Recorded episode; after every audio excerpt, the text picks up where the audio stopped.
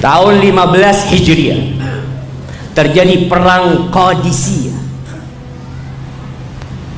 Suatu peperangan yang akhirnya membuka pintu untuk hilangnya kekaisaran Persia. Pada waktu itu Persia adalah negara adidaya terbesar setelah Romawi. Kekaisaran Persia ini lebih buruk dari binatang. Karena mereka menyembah api. Api disembah. Subhanallah mereka sembah api. Akhirnya pada tahun 15 Hijriah empat tahun setelah meninggalnya Rasulullah Sallallahu Alaihi Wasallam umat Islam berangkat menuju ke Irak di sebuah tempat namanya Qadisiyah. Kekuasaan Persia itu jamaah meliputi Asia Barat Asia Tengah.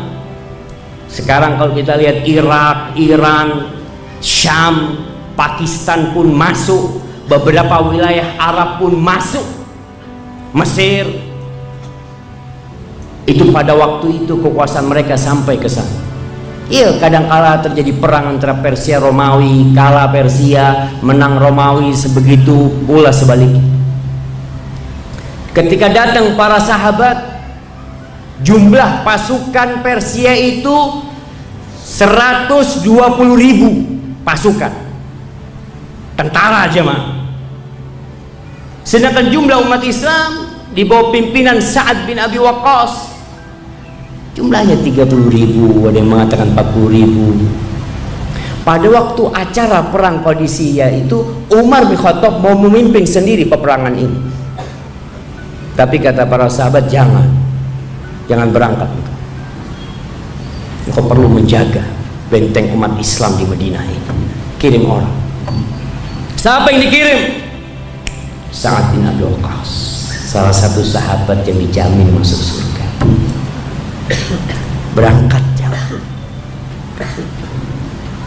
Persia di bawah pimpinan panglima besar mereka Rustum. Setelah kumpul ini mau perang Rustum ini masih nggak percaya. Kok bisa bangsa Arab yang dulu ngembala kambing yang hidup nomaden pindah-pindah yang mereka menyembah berhala, makan bangkai. Sekarang kok bisa sampai ke perbatasan Persia? Mau ngapain mereka di sini? Gak dalam bayangan mereka. Jumlah mereka sedikit, tapi berani melawan yang banyak. Bingung Rustum. Akhirnya terjadi dialog. Bagaimana kalau ya ngobrol dulu lah. Jadi ya mau ngobrol dulu. Ya mereka kirim surat Sa'ad bin Abi Waqqas minta utusan untuk negosiasi. Ketika mau ngutus orang bingung ini gimana utusannya berapa orang yang mau dikirim? Sebagian bilang ya kita kirim utusan yang banyak yang gagah-gagah ya. Kemudian pakai baju yang bagus-bagus supaya mereka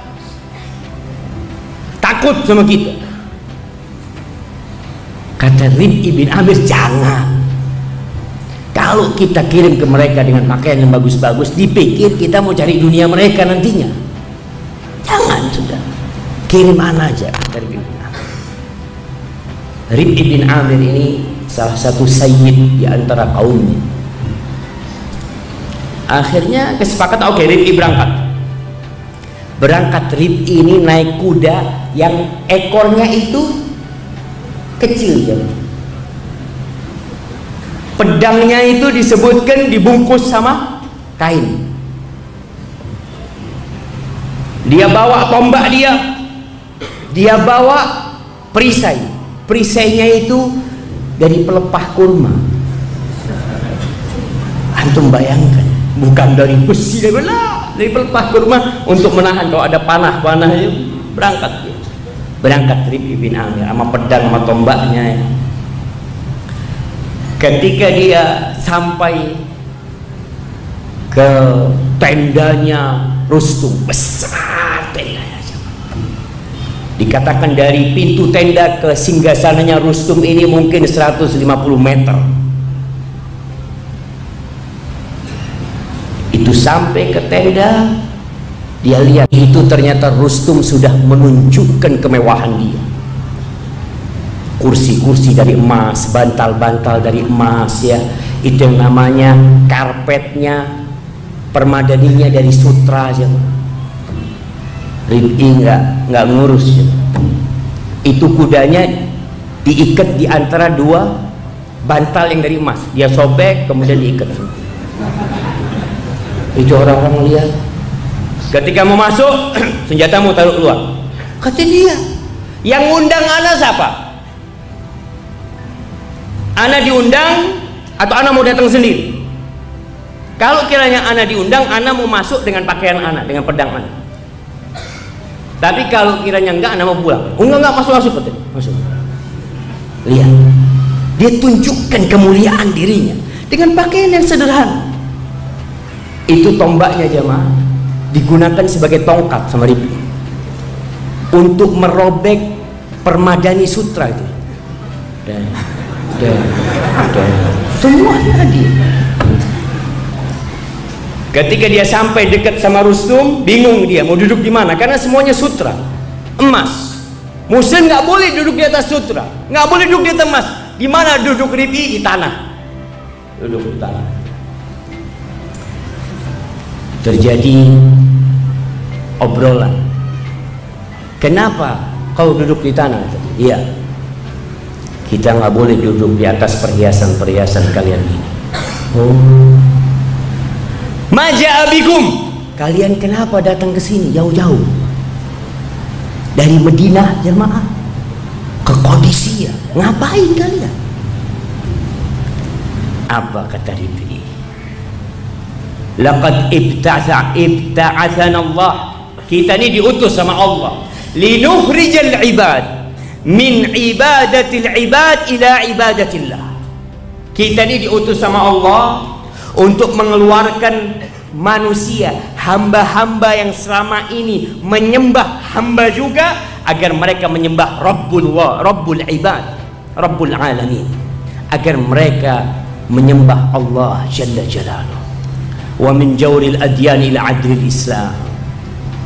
Kita diutus untuk mengeluarkan manusia dari kezaliman agama-agama yang ada menuju kepada keadilan Islam. Wa min dhiqid dunya ila sa'atid dunya wal akhirah. Kita diutus untuk mengeluarkan manusia dari sempitnya dunia ini menuju luasnya dunia dan akhirat. Faman qabila dzalika minna qabilna minhu. Yang nerima kita terima dia. Wa in lam yaqbal qabilna minhu jizyah tapi kalau nggak terima ya sudah kita terima bayar jizyah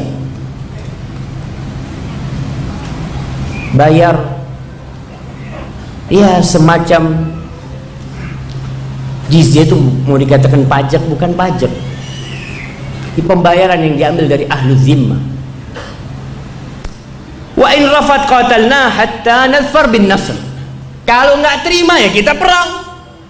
Kita perangi mereka sampai kita menang atau kita beruntung dengan kemenangan apa kata Rustum? Mungkin kalian mati sebelum menang. Oh, kata Rif'i. Wa'adana Allah Azza wa Jal anna al-jannah liman mata minna. Kau tahu, yang mati dijanjikan surga sama Allah. Yang menang baru beruntung. Jadi nggak ada ruginya kita kalah atau menang. Itu Rustum bener juga nih orang. Kalau Lalu katanya Rustum, "Baik, aku udah dengar omonganmu. Mungkinkah engkau kasih waktu kita supaya kita bisa musyawarah?" Kita musyawarah untuk menentukan apa pilihan kita, mau perang atau mau bayar jizyah atau mau masuk Islam. Apa kata Naam, ya nggak apa-apa. Berapa kalian minta waktu? Sehari atau dua hari? Kata Rustum, eh, sehari dua hari. Nggak cukup waktunya.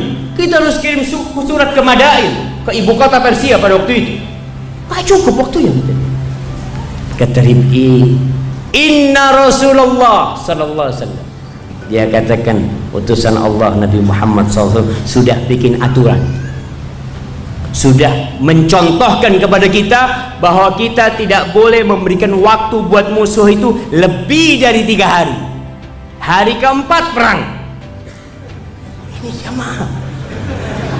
Ini satu orang di hadapan Masya Allah. Kekayaan dan kemewahan Persia dia nggak urusan lalu ditanya sama Rustum apakah engkau itu pemimpin mereka? Kok bisa ngomong kayak gitu? Lah enggak. Anak ini hanya satu tentara satu prajurit dari prajurit-prajurit yang ada. Akan tetapi orang yang terendah di antara kita bisa memberikan suaka kepada orang yang paling besar di antara kita. Kita sama muslimin jamaah. Wallahi jamaah antum dengan raja itu sama. Maka kita lihat ketika kita sholat berjamaah nggak ada perbedaan. Nampak sekali bagaimana persamaan dalam Islam ini bagaimana ukhuwah Islam? Kemudian Rustum mengatakannya sudah kalau gitu. Kita akan ngobrol dulu sama sama menteri-menteri mereka ya, dengan konsultan-konsultan mereka. Dan pada akhirnya mereka menolak. Dan Allah Azza wa Jalla memenangkan umat Islam atas mereka